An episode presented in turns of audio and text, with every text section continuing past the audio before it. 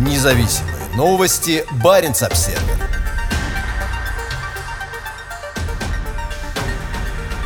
Несмотря на разгромную победу «Единой России», в одном из арктических регионов партии Путина нанесен удар. Наименьшую поддержку среди всех российских регионов «Единая Россия» получила в Заполярном Ненецком автономном округе. По заявлениям независимых наблюдателей, выборы в Государственную Думу были омрачены фальсификациями и нарушениями. Путинская партия власти «Единая Россия» уверенно получила большинство мест в Государственной Думе, Нижней Палате Российского парламента. По предварительным данным, партия получила 49,8% голосов по партийным спискам. Помимо этого, партия победила в значительном большинстве одномандатных округов. По словам секретаря Генсовета партии Андрея Турчака, в общей сложности «Единая Россия» получила в в законодательном собрании 315 мест. Это сверхбольшинство, которое позволит партии автоматически проводить любое решение по желанию федерального правительства и Кремля. В Госдуме 450 депутатов, половина из которых избирается по партийным спискам, а половина по одномандатным округам. Секрет успеха партии в каждодневной работе на благо людей. Партия уже не раз доказывала, что умеет отвечать на вызовы и нести ответственность, заявил Турчак в понедельник. Единая Россия победила практически во всех регионах, кроме двух. Одним из них стал Ненецкий автономный округ, где партия Путина была побита коммунистами. По предварительным данным, в этом заполярном регионе Единая Россия получила только 27,8% голосов против 33,1% у коммунистов.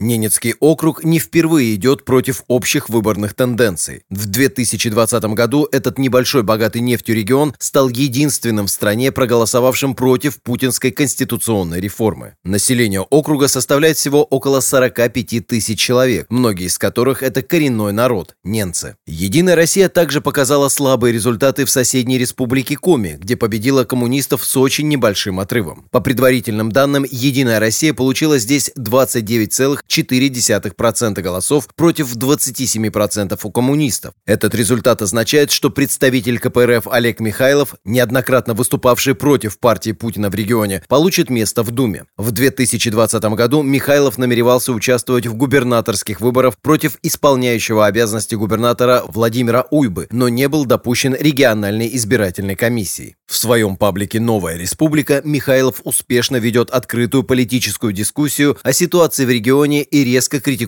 губернатора Уйбу. Тем временем в других северных регионах, в Мурманской и Архангельской областях, «Единая Россия» одержала убедительную победу, получив 59% и 32% соответственно. В последнем регионе более 5% голосов набрали 5 партий, в том числе Либеральная партия «Яблоко» и Новая партия «Новые люди». В целом явка избирателей по стране составила 45,15%. В Мурманской области на выборы пришли 43% избирателей, в Архангельской 40%, в Коме 39,5% и в Ненецком автономном округе 42,6%. Глава Центральной избирательной комиссии Элла Памфилова утверждает, что голосование было свободным и честным, но независимая организация «Голос», наблюдавшая за выборами, заявляет о многочисленных нарушениях. По данным организации, на которую российские власти налепили ярлык иностранного агента, в ряде регионов во время выборов кандидатам, наблюдателям и членам избирательных комиссий угрожали, а также применяли силу. Как сообщает «Голос», на